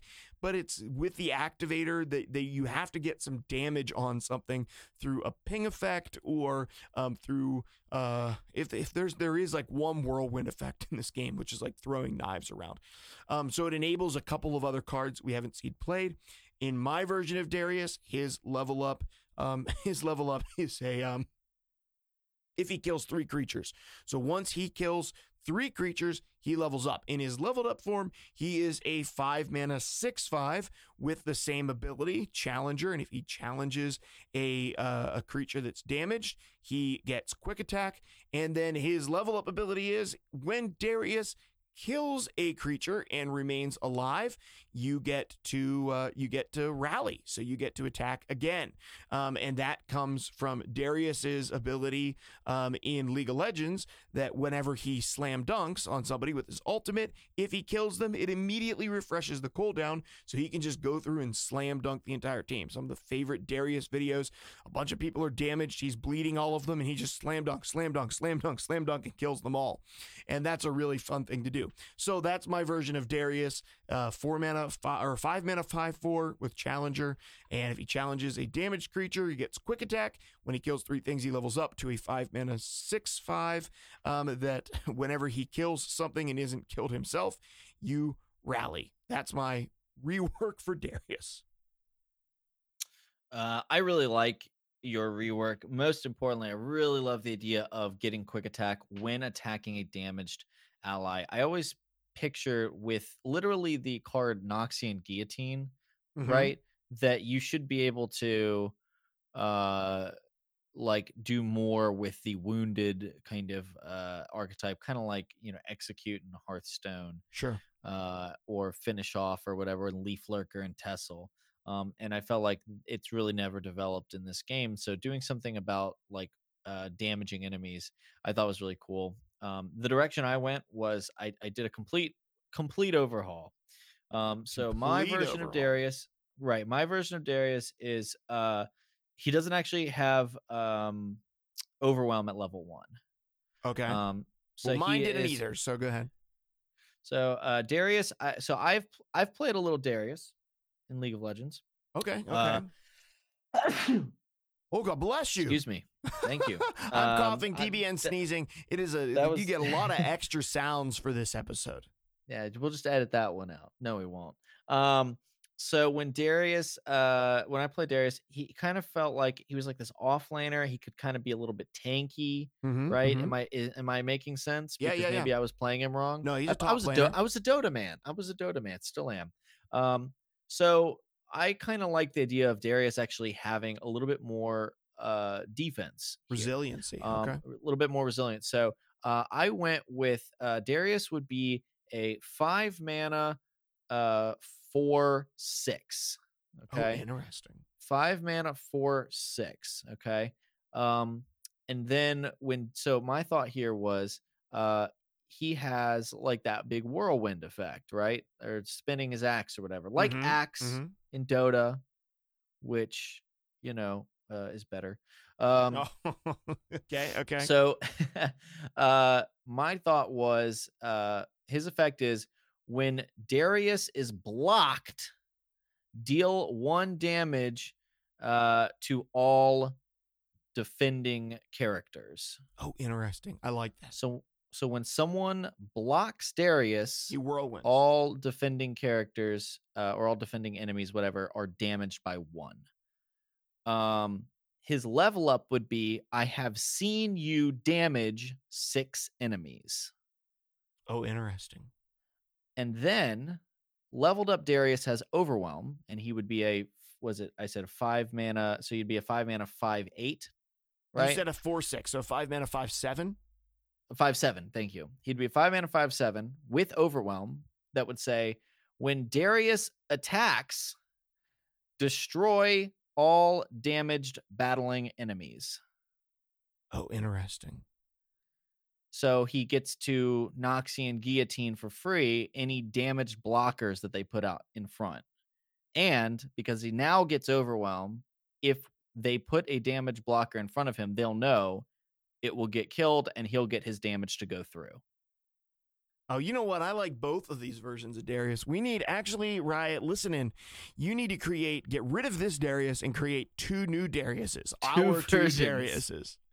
Yeah. I think our I- Dariuses I- are way more interesting versions of Darius. I love those Oh, Dariuses. I'm mad that I I'm going to make a paper version of our Dariuses. I would I would play that. I would play both of our Darius. I really like so because we went in different versions of him. You Very went with like different the directions. the grappling, you know, the where he like launches himself towards the Mhm. guys Mhm. with the axe chain or whatever. Oh no, he and pulls I- them in. He er, pulls them in. But Oh, he ahead. pulls Yes. them Yeah, in. okay, them in. sure. Uh, and then I was literally liking the spin effects combined with the you know Noxian guillotine execute. You know, Yeah. Um, and uh, I was even channeling a little bit of Axe from Dota because his thing is once he uh he has the same ultimate where if once they're if they're below a certain threshold, he instantly kills them. Okay. Okay. Um, if if the- if the enemy is below a certain percentage of health, he'll instantly kill them. Um, and then once he does, it completely refreshes his cooldown. Okay. So yeah. so if there are other enemies around, he can go and keep chopping. Right? Yeah. Uh, and that's why I was kind of like the leveled up version. Anyone they put out there who is damaged is gonna get is gonna get dead. Now that my level two version, he would stop dealing that damage to the to the blockers. You know, Mhm. because that would be a little busted. He would be completely self reliant and killing everything. Um, but the level one version does all the damage to set up the level two version, which does all the executing. Yeah. No, I love it, man. I think both of I think both of our versions of Darius are really fun. And I, I will say one other thing And that I really like. so much more creative than this version of Darius that we have. Oh, 100%. I, I think I would also change his um his spell away from decimate and over to Noxian guillotine. Yeah, I was gonna actually was gonna say the same exact thing that I wish his spell was Noxian Guillotine over Decimate. Instead of decimate, 100%. 100%. Mhm. He's Well, just that's our- that's the so answer. linear. That's the answer to our Patreon question. If you want to, uh, if you're a Patreon supporter and you want to get one of your questions uh, featured on the show, make sure you get into our Discord and head over to the Patreon channel. It is locked. If you're a new Patreon supporter, uh, just ping one of the admins and they will get you added uh, permission for that. But uh, we're going to be doing this every week now, and we just want to find more ways to give back to the people that support us in such awesome uh, fashion. So thank you guys. Thank you, Matrim. And uh, we will answer another question next week. Yeah, absolutely. Uh, and actually, guys, in addition to that, we will do a deck name game next week as well. We're not going to do one this week. We typically would, but with all of the cards we have to uh, talk about, and the fact that we're not going to talk about even a small percentage of them, um, we just we're not going to have the time. So uh, we're not going to be doing that this week. But let's go ahead and get back into card talk. I am unbinged. Okay, so back to card talk. We're looking at the new champion that's going to be coming out in this set, and we're getting a Bilgewater champion. Unbench the Kench. We're getting Tahm Kench or Tame Kench. I think everyone calls him Tahm Kench. Tahm Kench is our new champion, Bilgewater champion, and yet another four mana champion. Clearly, clearly, Riot wants your champions in every faction to start on turn four because. everybody gets a turn three, turn four champ around here. So Tahm Kench is a four mana two six. Okay, round start, create an acquired taste in hand, which I'll talk about in just a moment, and his his level up is. Oh, you know what? I have to talk about it now. So, four mana, two, six, create an acquired taste in hand. Acquired Taste is a two mana slow spell that's also fleeting, so you're going to lose it at the end of each round. And it says Tahm Kench swallows an enemy unit. It strikes him, then he captures it. So just get rid of, don't even think about the, the word swallows is literally flavor because that's what Tahm does. He's a giant bullfrog that swallows people and spits them back out. Swallows an enemy unit, it strikes him, and then he captures it, which of course capture is whenever he dies, your enemy gets it back. So he can get rid of something on the board, but it's going to deal damage to him first. So it is this is now his level up. I've captured 3 plus units. And then when he levels up, obliterate my captured enemies and release my captured allies. Tahm Kench's level up is he's a four mana th- three seven now. Round start, create an acquired taste in hand. We already know what that does. Attack, obliterate my captured enemies, and release my allies. So we already know that acquired taste captures an enemy and it strikes him first. But what in the heck are we talking about with releasing allies? Well, that comes from Tahm Kench's Bayou Bayou Brunch, which is his spell that goes along with him. And it says an ally captures another ally and gains the captured ally's stats. So, in other words, if you have a Tahm Kench, who's a 2 6, and let's say you capture one of your allies, which is a 2 2, Tahm Kench becomes a 4 8 and will keep those stats until he spits out your ally.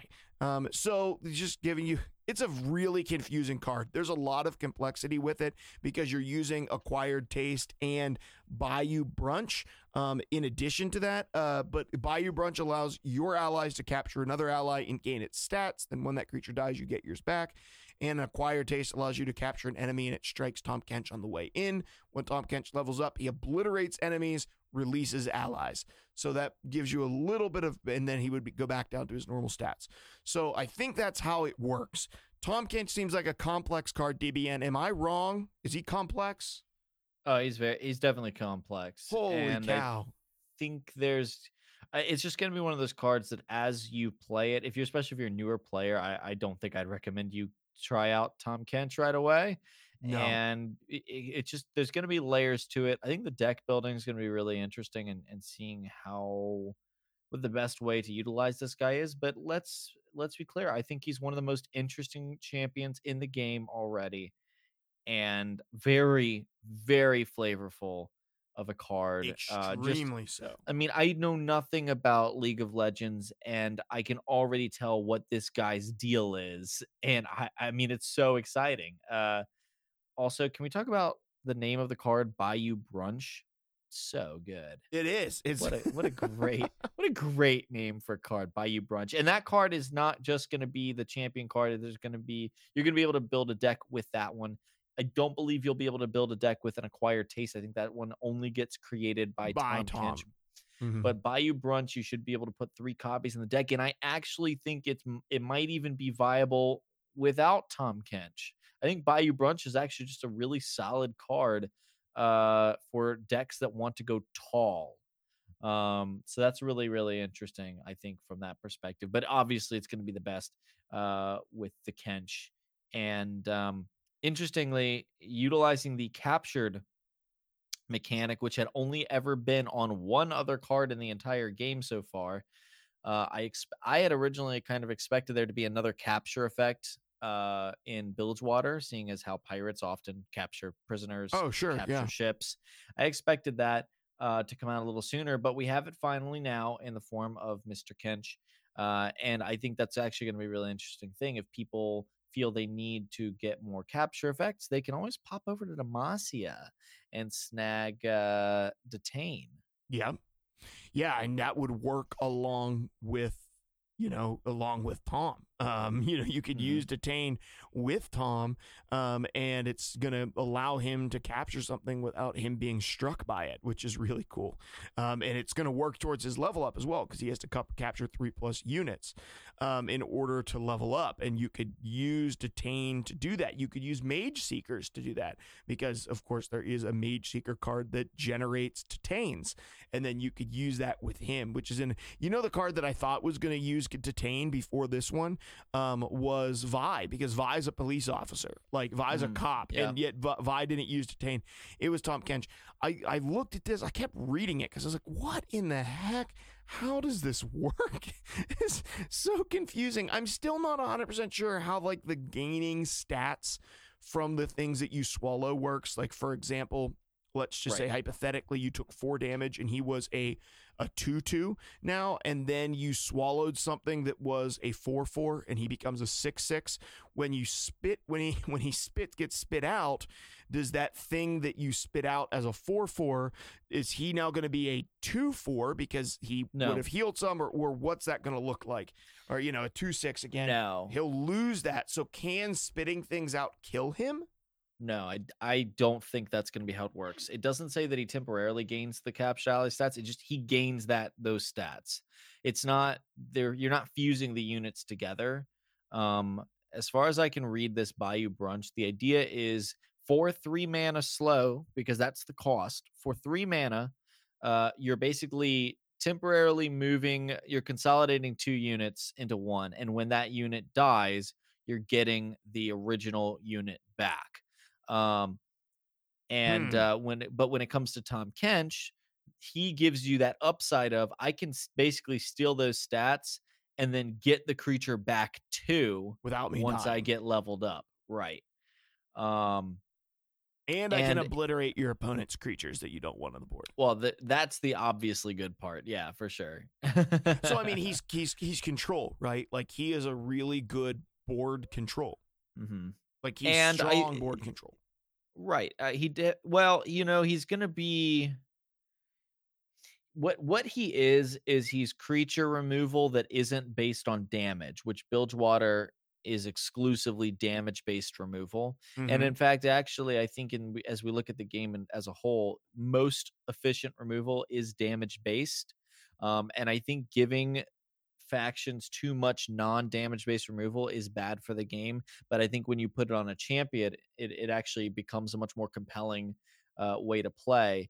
And that's what Tahm Kench does. Now it's risky, right? Because yeah. if at any point before he gets leveled up, he dies, you will have lost all of that value. They get their board storming back and uh you know they're gonna probably win if, if you get Tahm Kench and he uh, you know captures two of the opponent's units and then he dies you will have lost all of your progress on kench kench is gone now of course and they get their units back alongside whatever units they've built up as you slowed the game down um, and so there's going to be a big turn. I mean, that's going to be the key, killing Kench, which means you have to protect him.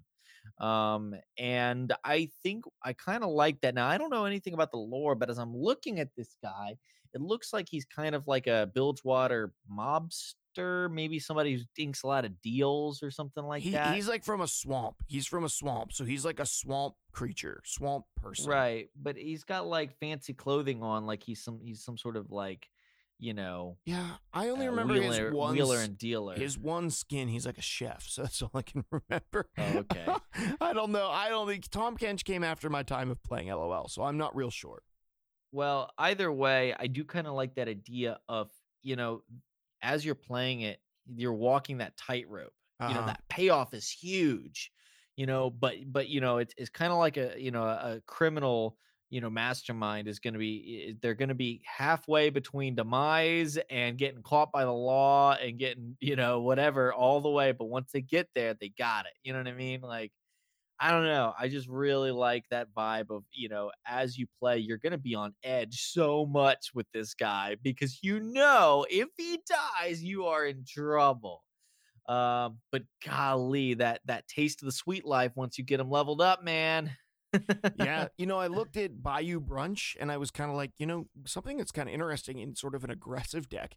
If like your early game doesn't like you you use your units in the early game and your opponent gets a couple of blockers down, and then you put an overwhelm unit on the board, you can use Bayou Brunch to actually take a creature that wasn't going to get any damage through, stack it on your overwhelm minion, and now the damage that was going to deal will get through because it's going to come through over the top of your overwhelm minion. Um, and I Yeah. think that there's maybe a use for Bayou Brunch in aggressive decks that say, okay, early game, I'm going to make a wide board. Late game, I'm going to stack a bigger overwhelm creature to push some closing damage through. I think there's potential there. That's kind of cool. Yeah, no, I totally agree. I think that's really interesting too. Um, I mean, I can almost see like a relentless raider uh in Freljord, you know, getting over having overwhelmed tough, you know, but now getting th- you know another two, three of stats or whatever it ends up being. I mean, you end up with a five. and when it dies, you get that creature tough. back. Yeah, the refund there is the cool part. Yeah, no, I think that's. I mean, I don't know if it's. It might be more mid range, like a like a more board centric mid range. But either way, I, I think you're right. Like, I think there is. the Bayou Brunch seems maybe not like um top tier, but like it can be played and splashed into other lists for, you know, promising results. So I, I yeah. Okay, like let that. let's let's talk about so that's our that's our thoughts on Tahm Kench. Uh, and I'm I'm definitely going to be unbenching the Kench when he comes out, and I'll be using him because I think he's cool. Let's talk about two other cards that are have gotten a good bit of talk in our Discord, and I think would be interesting to share our thoughts on them. The first one, uh, let's go back to one of the ones that came out earlier, uh, the one mana two four Krusty Co Cotter, Krusty Codger. Codger. Codger, Codger. Krusty Codger. He's like a crab uh, with a boxing glove. Um, he I actually really like his artwork. Um, and uh, so he is a one mana two four that is play deal two damage to me. Now I think this is interesting. We just had this conversation about play. So if you have anything that summons a random one drop, which by the way. Bilgewater has at least two of. They have a spell, three of. They have a spell that summons a one drop, a spell that summons two one drops, and then they also have a the the three mana three one that can summon a one drop or a powder keg. You can get a now one mana two four off of it because you're not playing him, you're summoning him.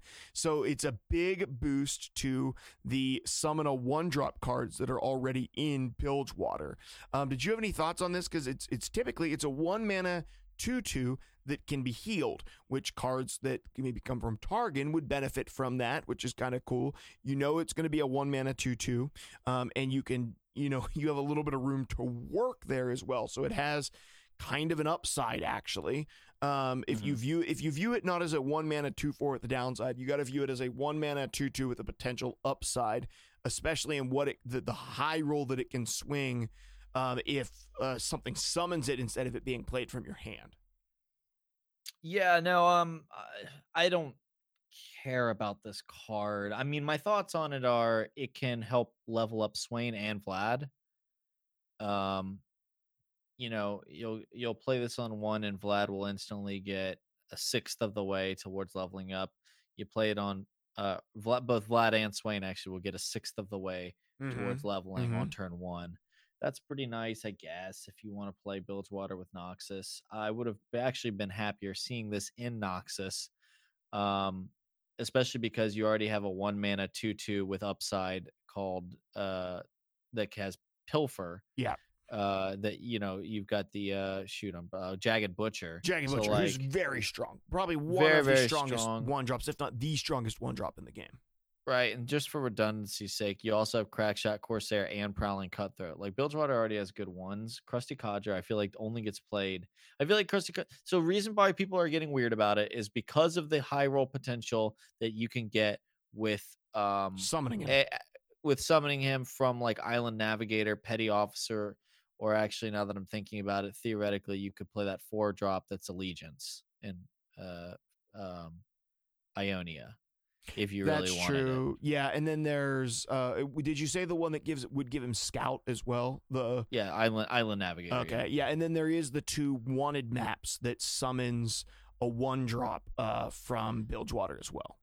Right. I think that that's cool from that perspective, but I really don't think guys like a 2-4 is not I mean, yeah, if Island Navigator gets hits the high roll, that's cool, but like Island Navigator's not really seeing that much play uh outside of dedicated like Bilgewater heavy MF scout decks and those decks are already kind of like inferior to the Demacian scout decks. Yeah, So the- like this really Mhm. isn't a big deal. I I don't get the I I don't get the hype and I don't get the concern about the RNG high roll. I mean like it's not like as bad as when you could high roll Mudcrab Merchant in TESL and it would give you amazing cards. Like this is you're getting stats, cool. But they're they're defensive stats as opposed to aggressive stats. And that's a big difference, you know, for if you're generating a, a random creature, um, at least with it being a one drop, getting a like defensive stats is a lot less. It's it's it's gonna help you block, but it's not gonna push a ton of damage or anything like that. Um, so I I don't have an issue with Krusty Codger. It's yeah, whatever. There's gonna be times when your opponent is playing Bilgewater and they do the three mana three one. What's the name of that one that summons a one drop? Petty officer. Petty officer. And they play a. It, it's going to be a three. It's going to be three mana for a five five worth of stats over two bodies, and that is going to be Uh, hard to deal with. Um, sure, I guess. It, it, with it being over two bodies and the petty officer having a three one, like theoretically that's not actually that hard to deal with because the off the attack stat is on the less good minion. Like for instance, if it was a one mana, one, if it was a one one and a four four, that'd be way you know way better of a stat distribution. Three one and two four is a pretty bad stat distribution. Although I see what you're saying about total stats. Um, I think eh, someone actually rec- like suggested this, and I just this really has nothing to do with the Crusty Codger, but they were saying uh, they would have liked to have seen Petty Officer stay at a three two and give you a choice between a powder keg and a powder monkey, and I thought that was freaking brilliant. That is smarter. That is smarter. That would have been way more interesting of a card. Uh, I would love it. It is one more powder monkey thing, but also you know one more powder keg. Keep the stats on the guy so you want to play him in decks that aren't just about summoning one drops. And yeah, no, I I uh, Crusty Codger, yeah. Mm. I'm gonna I'm gonna do one more card, DBN, and then I want you to pick one card that we haven't talked about that we can talk about. How's that sound? Okay. So the other one I'm going to choose uh, that because of I think we already know what this one is. Divergent Paths. Divergent Paths is a new target card. It is a three mana fast spell that reads draw a landmark or destroy a landmark. Draw a landmark or destroy a landmark. Three mana to potentially destroy your opponent's Howling Abyss, or to tutor your Star Spring, or to tutor your own I don't, uh, you know, whatever you would draw your own vaults out of your deck. If you're playing a Control Shadow Isles Targon deck, get vaults of uh, Helia or Helia, Helia, Hel- Helistus. Uh, get it out of your deck. Um, Divergent Paths. Some people today saying this card's ridiculous. Some people saying maybe not so good. Some people saying this card kills all landmarks. Some people saying it doesn't a lot of differing opinions on this card. My initial opinion is I don't have a problem with this card. I'm like, okay, sure. I mean, uh, yeah, it does make Howling Abyss worse than what it already was, which it was bad. Um, it was just fun. And yeah, it's like a no fun for you you know, guy who really wanted to play Howling Abyss to generate infinite value of level two champions that you probably didn't want in your hand. Um, and so, yeah, draw draw a landmark, destroy a landmark. I the the appealing part for this uh, for me is is draw a landmark. You know, you can tutor out the landmark that you want, and without a lot of landmarks in the game, you you tutor out the one that you want. I think that's really a sweet ability. Now, out of the ones that we've seen, the only one that I would be interested in, in tutoring out is vaults. But um, because I, I don't think I'm to want to. I mean, maybe I would do it in Howling Abyss for the memes, right? Um, but I don't care about paying three mana to draw a Star Spring or three mana to get a Slaughter Docks personally.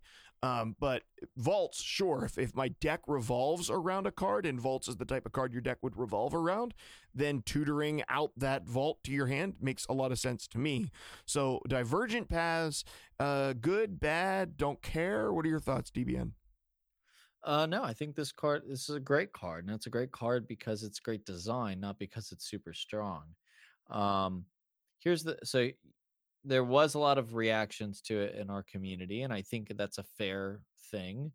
Um, so the one that I saw a lot of people saying was that this is like super super strong, and I'd say it's not super strong. It's strong in a landmark deck.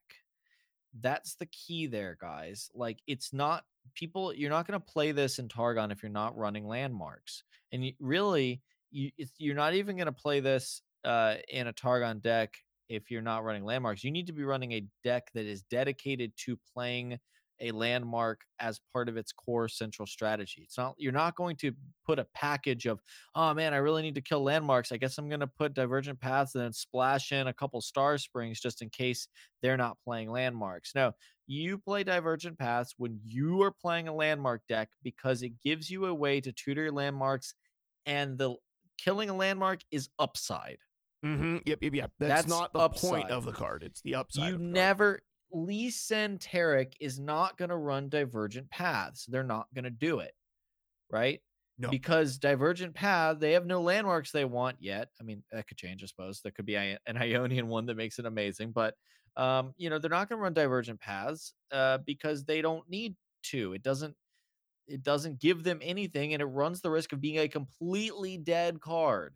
You never, you never, this is okay, deck building 101, guys. Um, deck building 101 never play a card that has a chance to be completely dead Yep, and have no use at all.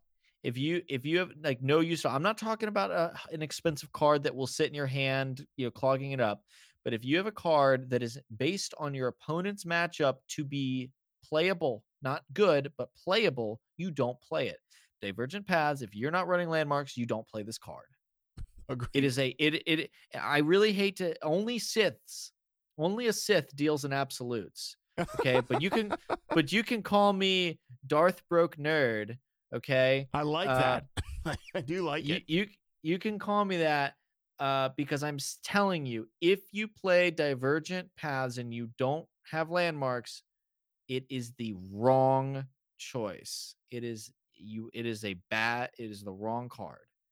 You are making a mistake. The only place where I would see that there is a chance, right, where that's not true is if you're a tournament player and you're going into a tournament and, you know, uh, the, If landmarks are strong in a tournament environment, you play a deck that naturally can have landmark removal without it being awkward. You never, you're not going to, you know, because you have the ability to select three or four decks, you're not going to go into a tournament environment where you know landmarks are prevalent and play awkward landmark removal. You're going to pick a deck that has easy landmark removal, something like Crumble, right? Yep, Where I think Crumble may not be a, a super strong card, but it will get played uh, in environments where uh, landmarks are strong. It might be strong anyways. I don't know, but you know, um, it will get played in an environment where landmarks are strong uh, because it is not a bad card. It can it's flexible. It can do multiple things, and if landmarks are strong, crumbles will get slotted in maybe instead of something else. Um, but this is one that you know if and if you are playing a landmarks deck and you go into it if you go into a, a, a tournament environment and landmarks are really prevalent then you might be inspired to also play landmarks and play divergent paths. Sure. right?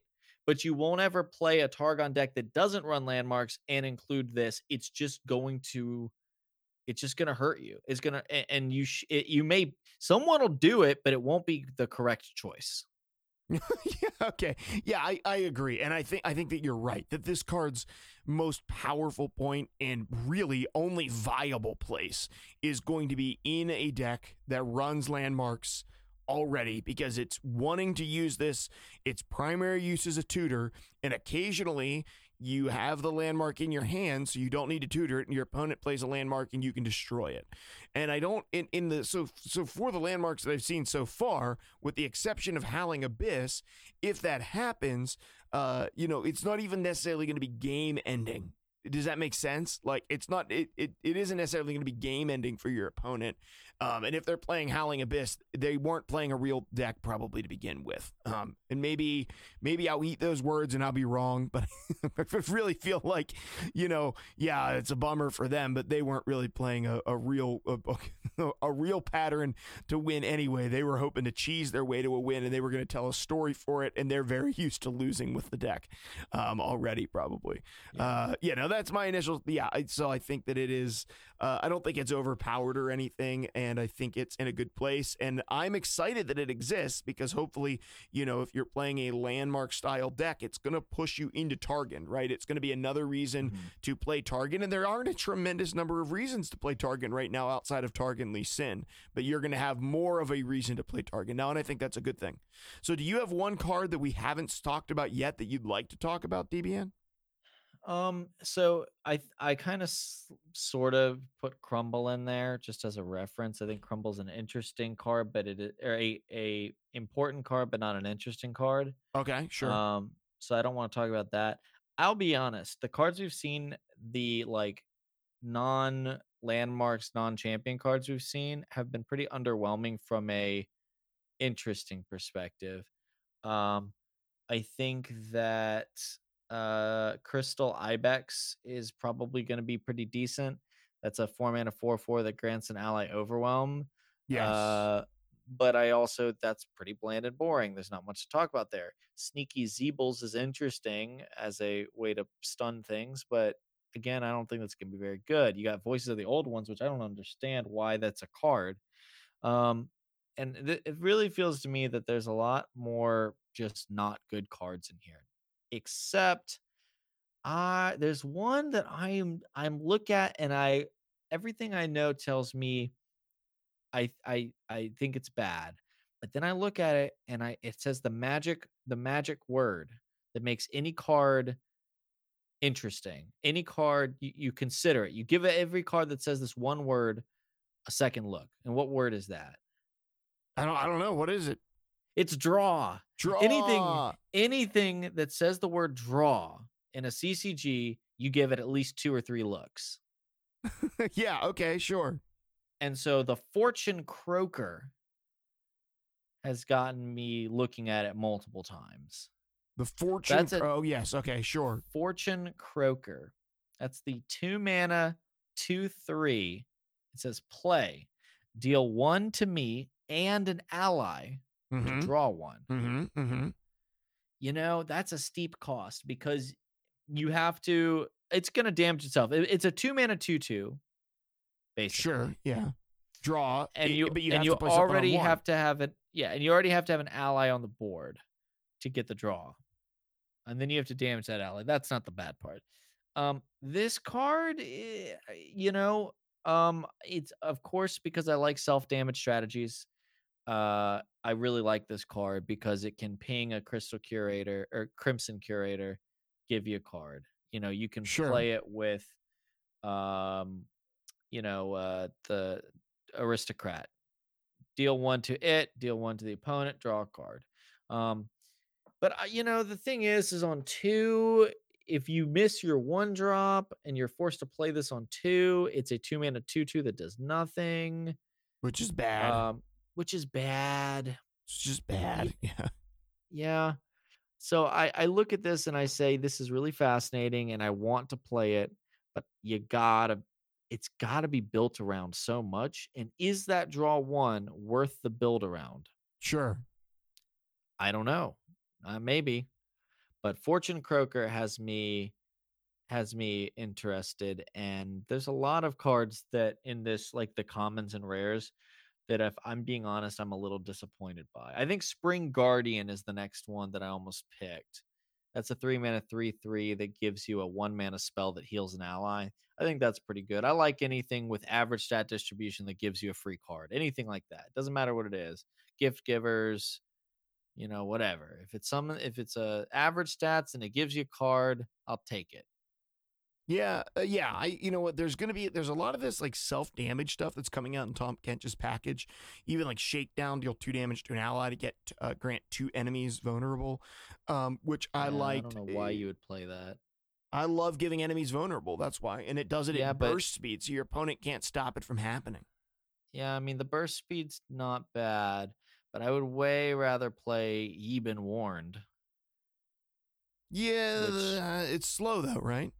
Yeah it's slow but it also refunds itself uh, in terms of card uh, hand size. Like you give one enemy vulnerable but if you can kill it you draw a card. Uh i mean burst speed's nice but it has it doesn't replace itself in hand. You know if you want to get full value out, out of it you have to have two allies out there that are going to kill something that you don't mind dying plus uh, you have to damage one of your guys first so it'll probably die in the trade Sure. Yeah, yeah, yeah. I, I mean, s- the burst the speed is by far the strength of the card i agree but i just you know Yeah, maybe it's not good. There's there's some interesting stuff there that maybe we maybe there's some place in there to work with some self damage or um some some Vlad or uh, or uh, you know probably not Vlad Swain level up stuff that that it already wants to do. But I'll be honest, like the TF Swain deck is already so refined that I'm not sure that it, it you know you're gonna really find room for this.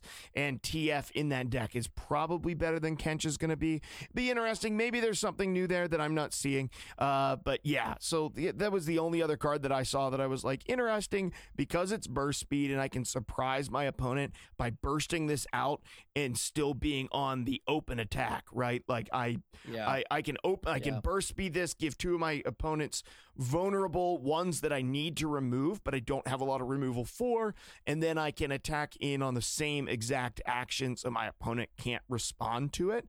Um, and vulnerable is powerful. Like it is. It, it any anytime I see vulnerable, I'm like, that's interesting to me because I think that vulnerable is a really strong uh, a thing to to put to make use of. So, you know that that was my only close. That was my only other thought on a card. But it's it's, it's just like so many of these cards, like everything else, you have to play with them before you can figure out if they're any good. Well, and you have to have, they'll all get put much more in perspective as the rest of the set is previewed. And I guess we have 20 about more cards. done? Yeah, two, more two more champions, two more champions, and I think we've seen it 20 cards. So I think we have four more landmarks, uh, and then 16 additional cards, and then two more champions yet to come. So we've seen just shy of half, like one champion shy of half the cards that we're going to see. so we should get uh, a few more Demacia cards, a few more Noxus cards, uh, Ionia P and Z. Yeah, and I think the thought is is that we'll probably get a bunch of Demacia cards because we're probably. I think they said it's likely that it's Shyvana along with Mhm. Dragon synergies, and then uh, and then you will probably get a few more Targon cards as well. I would think that go with right. Soraka. And so so Freljord only gets two like is only getting two cards right now. So we got a Bilgewater package. We're gonna get a Demacia package supposedly, right? yeah, and then we're gonna get the rest of the Targon package with Soraka, which is gonna be a lot more healing stuff. That's what we've begun right. seeing. And then we'll and then we'll probably see two Ionia cards, two PNZ cards, two Fre- uh, Noxus cards. yeah, that sounds about right. And one of each of those is gonna be a landmark. Uh, are we certain there's going to be one landmark for every faction? Is that confirmed? Uh, I don't. I I, don't. mean, I know that's the trend. You're right. That I mean, I think that's probably going to happen. I, I, it looks like we're going to get one landmark for each faction, and it's going to be an epic landmark, one one for each. Uh, well, I hope that's true because I would I would really think we would want to see all those new landmarks just so at least one or two of them can be good. Yeah, yeah. I hope. I hope, and and hopefully there's a couple that will kind of you know be synergistic and work together, which would be great. Ooh, they did. I remember in the trailer they did show what looked like some sort of like university or something for a PNZ that had like a Heimerdinger statue on it or something like that. Oh, that's Uh, cool. Yeah, that's right. that- Yes, that was. Yeah, Mhm. that's going to be one of the landmarks almost for sure. Yeah. Yeah, Yep. yeah, yeah. I'm excited to to see what's up with that. I really I'm excited really to see what they do with with the Noxus landmark. I mean, we've talked about this at at nauseum, but the lack of kind of cohesive identity there is going to be interesting to see. I think that's going to be a big indicator of what they see Noxus as. If they give Noxus another aggro, eh, like some sort of aggressive, think like a divine fervor or something like that, that'll be a really big telegraph of how they view Noxus identity going forward because if they're choosing their only you know landmark for the foreseeable future to be based on Aggression. just more just more aggression it's going to be a pretty you know pretty clear that we're not likely to see a multifaceted uh faction for a while Sure. Yeah, absolutely. Well, you know what? That's all the cards that we're going to look at today. Most of this episode, pretty much all of this episode, has been about uh, the cards that are going to be coming out. This expansion, the next release comes out on the 14th. So when we are recording this next episode, we will be looking at the new cards at that point. So we're probably not going to do a bunch of card reviews or things um, for that. Uh, yeah. So uh, that it, it was a great couple cards to look at, and we'll see next week on the next episode um, whenever we have the new cards to actually play around with, what we think, and we'll talk about the two new champions and maybe even have a little champion spotlight. But let's work our way out of here. Uh, it's time for the episode to be over. I'm going to go ahead and give a couple of quick closing thoughts. And I thought I was already perfect. Okay, closing thought this week is part six out of seven parts of our relationship closing thought series. This one, uh, the the closing thought is faith, which I am choosing intentionally not to really get into too much, um, simply because it is uh, it's definitely a more of a, a religious pillar in relationships.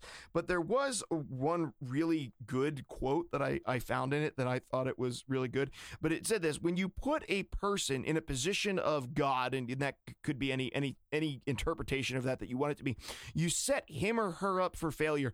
Think of a man who makes his wife his God. He makes her responsible for his joy, identity, and comfort, all things that only something else can satisfy. Inevitably, his anxiety goes through the roof whenever he can't control her.